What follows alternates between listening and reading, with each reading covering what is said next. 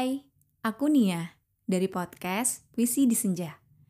Sebelum episode ini dimulai, aku mau ngasih tahu bahwa sekarang bikin podcast itu gampang banget. Kamu bisa install aplikasi Anchor yang merupakan bagian dari Spotify. Dengan Anchor, kamu bisa rekam dan publish podcast kamu langsung ke Spotify. Kabar baik lainnya, aplikasi ini tuh seratus persen gratis.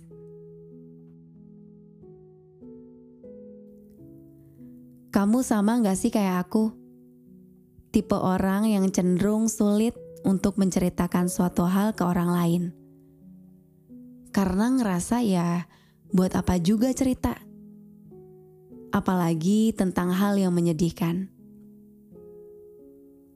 Saat kamu ngerasa dunia memberikan beban yang terlalu banyak untuk kamu tanggung sendirian, coba untuk mulai menguraikan beban-beban yang ada. Menguraikan beban akan membuatmu mengenali berbagai bentuk beban yang sedang kamu tanggung. Sehingga kamu bisa mulai memilih beban apa yang memang sebaiknya diselesaikan dan beban mana yang sebaiknya tidak dijadikan beban. Karena beberapa hal masalah memang tidak diciptakan untuk kamu selesaikan sendirian. Kamu perlu melibatkan waktu dan semesta. Mempercayai kinerjanya untuk memperbaiki setiap hal yang di luar kendalimu. Segala bentuk beban yang hinggap di pundakmu, memenuhi kepalamu, bahkan hingga jadi teman yang melekat dikala kamu rehat, adalah sebuah pelajaran yang tidak bisa didapatkan dimanapun, kecuali dengan membuatmu terlibat di dalamnya. Selama prosesnya, kamu sedang dipupuk agar tumbuh jadi seseorang yang kuat, yang lebih bijaksana dalam mengambil sikap, yang mampu sabar dan yakin bahwa semuanya pasti dan selalu akan baik-baik saja.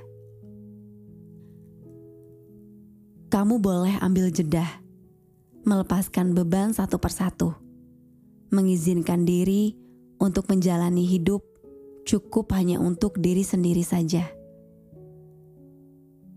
Memang beban-beban yang entah sengaja ditambah atau dengan terpaksa diterima untuk bertambah, kadang membuat hidup sangat terasa sulit untuk dijalani. Sekadar dibiarkan berlalu pun rasanya masih muncul tanya, harus bagaimana?